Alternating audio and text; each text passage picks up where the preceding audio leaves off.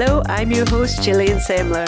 You're listening to Let's Talk, brought to you by CityLets and Arla Propertymark Scotland. Let's Talk is a dedicated property show for the world of property letting, investment, legislation, personal stories, and much more. If you want to get in touch, just reach out. Let's talk at citylets.co.uk. Joining me today for episode 79 of Let's Talk is Brian Geddes, Managing Director and founder of RJ Building Surveying Limited. Morning, Brian. Good morning, Gillian. First of all, do you want to just briefly explain the role of a building surveyor as, as, a, as I believe it's, it's an extremely varied job? Yeah, it's. I mean, a building surveyor, and particularly on my side, because I am essentially a contractor surveyor and spent most of my life being a contractor surveyor which is a very varied role, which involves building surveying, quantity surveying, estimating, and various other elements. We do the same role as a building surveyor, but I would say that it's more hands on. Right, okay, yeah. okay. So, I mean, you didn't initially begin your career as a building surveyor, so do you want to tell us how your career started and, and when and why you moved over to surveying? Yeah, well, I, at 16, decided that I would like to become a joiner. So I promptly, and that was in the days that you could actually walk into a job, I got an apprenticeship. I, during the course of that apprenticeship, you were sent to college on day release basis, block release basis. And it was during that period where you were studying for your city and guilds that obviously you do both practical and theory. Practical I was okay at, theory I really enjoyed. And that I think is what guided me more after finishing my apprenticeship. I did enjoy being a joiner, but I wanted to do more. And I went then to college to do my ONC in building. I gained a job with the City of Edinburgh Council through that, and then completed a higher national certificate in building during my work period with the City of Edinburgh Council. Okay. And, and that's how it began. So then, what were the driving factors for setting up your own company? And also, what does RJ Building stand for?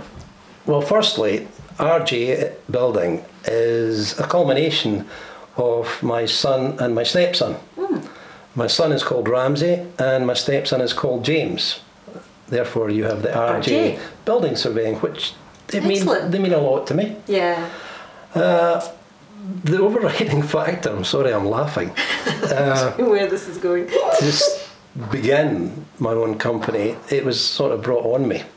Okay as the company I'd worked for for over 24 years decided to close. Right. Through, I won't go into it. And when was this? That was five years ago. Five years ago. I must admit, I'd had thoughts prior to that of doing this, and I now wish I'd actually began it earlier. Good, good. So, yeah, I'm, I'm enjoying what I do, and I think it's quite helpful. So, what the what are RJ Building's main areas of expertise? Expertise is a word that I don't use.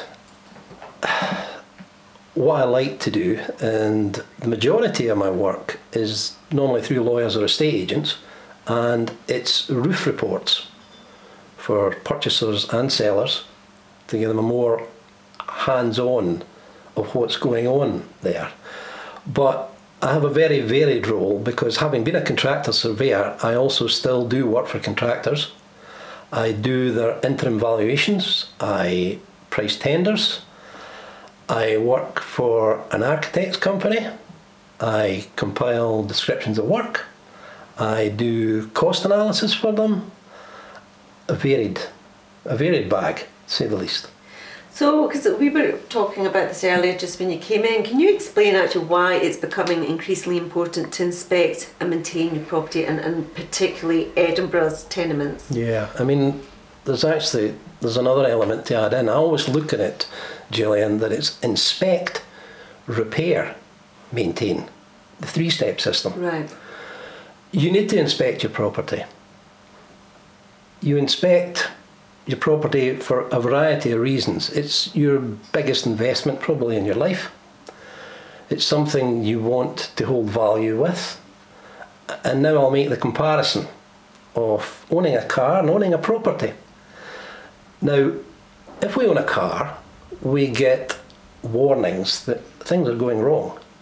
We have dashboards with yellow lights, various things, but more so than anything else, when we purchase a car, we get a service book. Now, we normally service our car, and we have a history of service for the car to mm-hmm. avoid these mm-hmm. lights coming on in the dashboard. When we buy a building, we don't. And we don't unless you get an annual inspection on your roof, more so, quinquennials fine for your fabric, stonework, etc., unless you know there's something really wrong. We have no way of tracking how this building is performing. Mm-hmm. I mean, it's like an engine in a car. If a component goes wrong, there's something going to happen to the car. In a building, it's exactly the same thing. That's a good analogy. Well, before we go into detail regarding inspections and reports, I mean, I believe many landlords will be fearful of creating more cost and work for themselves with the view of, well, if it ain't broke, you know, don't fix it. The first question I would ask on that basis how they know it's not broke. Good. Because if you don't do an inspection, you don't know if something is broken. And burying your head in the sand is certainly not the answer. To make to simplify it, basically, if you own a property, whether it be in a tenemental property or on its own, you should always have your roof checked once a year. It's like having your car serviced. That's the one that will avoid you getting the nasty surprise. Yeah, and then much larger cost later Absolutely. down the line. Mhm. Or mean, something you're- tragic happening. you- Mhm. You're keeping control of your building when you're doing your annual maintenance and your quinquennial inspection. And no- I mean, everybody has a duty of care here. And we hear horror stories all over downpipes falling down off buildings, stonework collapsing. You've now, as an owner of a property, really got to watch what you're doing because you will have some problem in the future if you don't maintain this building of a legal term. Hmm. Mm-hmm. As you say, it is your responsibility. is your responsibility to maintain your property, Yeah. no one else. Because I think since the demise of, the, of statutory notices, the landlords and you know owners can be concerned about arranging works when they rely on other owners contributing to the share of the cost. So, you know, how should a property owner go about this? There's many ways they can do it. I mean, they can, and I know it's a very difficult route to take, try and do it themselves collectively. If that fails, you've got various organisations, you've got Under One Roof, Yeah. who will assist and mm-hmm. give advice. Mm-hmm. You've got Novoville, mm-hmm. the shared repairs in conjunction with Novoville at the City of Edinburgh Council. Yeah, and I might just point people to actually because Under One Roof um, contribute monthly blogs actually to our news page, and we've also had Louis Delancourt from Novoville who um, has been in the podcast. So actually, in detail, he talks about the app for just to refer listeners back to there. Sorry, actually, carry on. and bringing in a seasoned professional. Yeah. Because but we had um I know I think you know Mill Architects, um Joe Parry um spoke from um, on two podcasts and she actually also touches on building maintenance. So again actually they're just worthwhile to check on and go into more detail. That's but I mean, yeah, that you mention it. any any any professional will assist, but pick the right professional. Well, let's discuss what's all involved during one of your inspections and the reports that you produce thereafter, and how these differ from other reports, such as a home report. Sure. Normally, when I get an inquiry, it's on the basis of a home report having been produced, where from a purchaser, seller, or whatever. But the way that I construct my report is completely different to the home report. The home report is a single survey. Now, the single survey is purely visual, and you'll find that I don't think the surveyor ever actually goes up on a roof. Mm-hmm. I do. Because really, I can't tell with the aid of binoculars or whatever the condition of that roof. I really need to get up there and be hands on. I need to know is there underslating felt there? But the one factor that I find nine times out of ten doing a roof report, one of the biggest problems that we encounter are chimneys. Right. Mutual chimneys, chimneys on their own in the buildings, out of sight, out of mind. And these are the, the simple factors that really great concern. You know, Why specifically chimneys? chimneys are more difficult to maintain. Mm-hmm. Yeah, and especially on days like today where we're sitting here. I mean, you've got high winds, you've got heavy rain. That won't show up all the time with a chimney. Mm-hmm.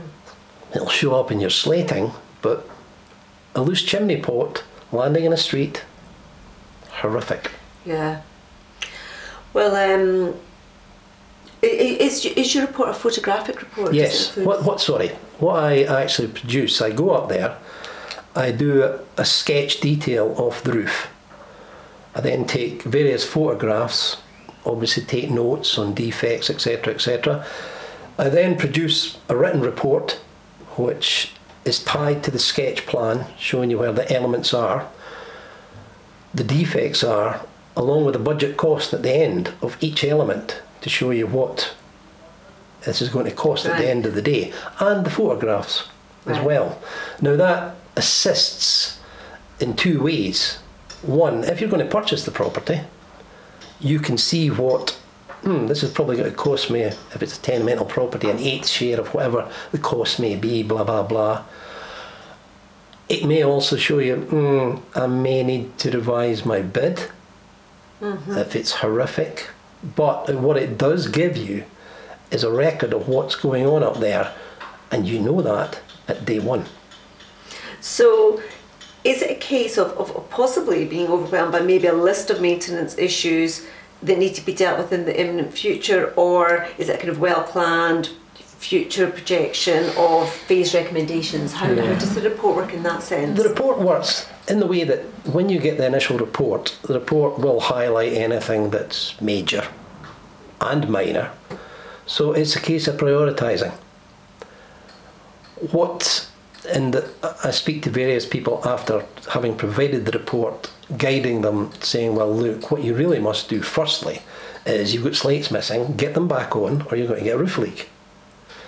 If I find there's a major element wrong, it may well be that that can be phased down the line. It doesn't need to cost at day one. Everything doesn't always need to be done at day one. Speak to the surveyor, he will guide you. Right. Well, how often then should an inspection be carried out? What, what would you recommend? And are there any key questions that an owner should ask a building surveyor An inspection, prior to an inspection? sure, an Mhm. inspection should on a roof should always be carried out annually because we get high winds, we get rain, and roofs need to be maintained. Uh, the quest, the first question that normally anybody asks a surveyor is how much. Can you know yeah. that that is yeah. you know and and normally why? You know what, what why has this happened? I've had joe Bloggs up on the roof a couple of weeks ago. Yeah but uh, the important element is if, if you get an initial report you then have a guide to lead you into the future. If you get a roof leak you don't get a report you bring in a roofing contractor the roofing contractor nine times out of ten will go up there and repair the roof leak, but he won't look at anything else.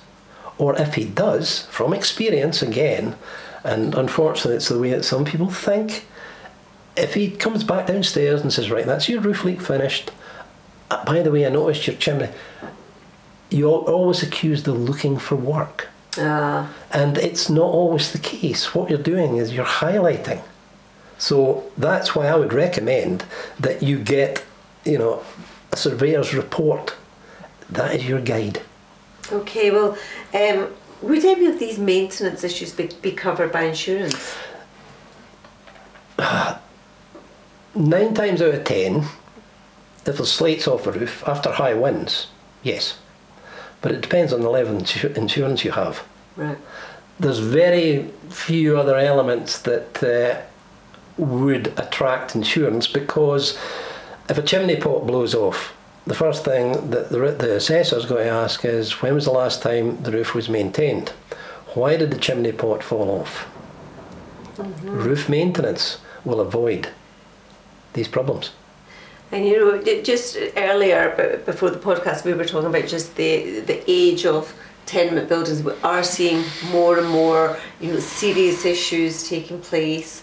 Um, why is it? Because it's, it's more than just age, isn't it? It is. I mean, it's a lack of maintenance. It's climate change. The climate is changing dramatically. Mm-hmm. We're getting flash floods, really warm spells of weather, etc.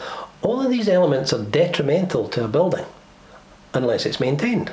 I know I sound like a broken record, but it's so important. And, and a well maintained building must surely add value and be beneficial to an owner when they go to sell. Absolutely. There's no two ways about it. So it's not just the buying processes, it's the It- selling it's as a well. selling process as well. And I mean, people come to me, I want to buy this property, go and have a look at the roof. If the roof's well maintained, the sale goes through, no problems. If it isn't, that's when the problems begin.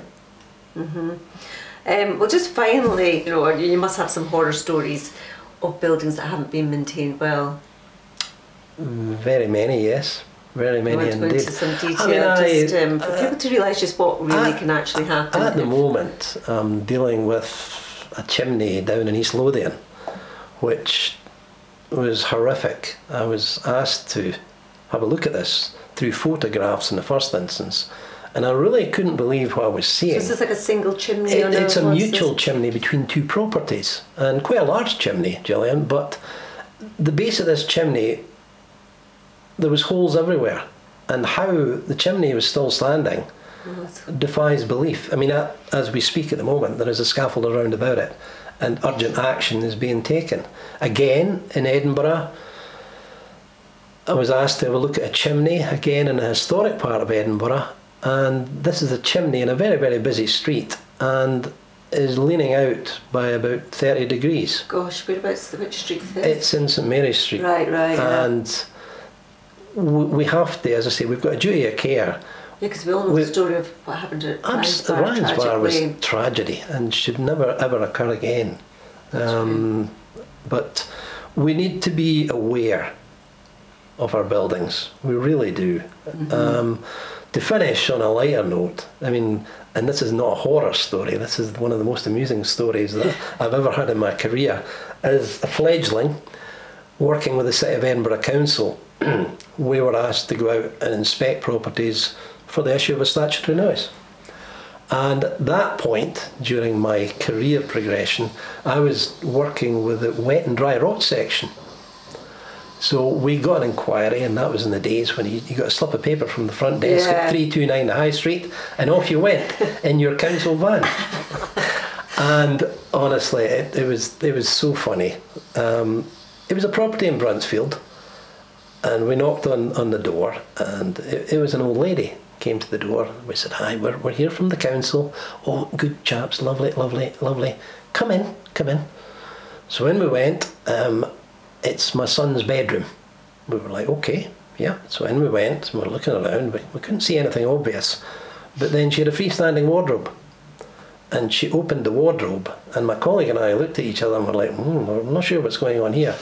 Lifted out a coat hanger with a jacket on it, with mildew on the corner, looking for a statutory notice to be served. What did you say to her? Oh no, we were we, we were as nice we were as nice as we could be. We just you know you, you, you've nothing to worry. That sounds like a more reassuring story. Thank you very much, Brian. That was really useful, and hopefully, property owners will, will heed your advice. Thank you. Thank you, Gillian. I'm Gillian Semler. Thanks for listening. If you've enjoyed the show, don't forget to subscribe to the Let's Talk channel on all the usual platforms, including Spotify, iTunes, and SoundCloud, as well as on citylets.co.uk forward slash podcasts. And also let your friends know where to find us.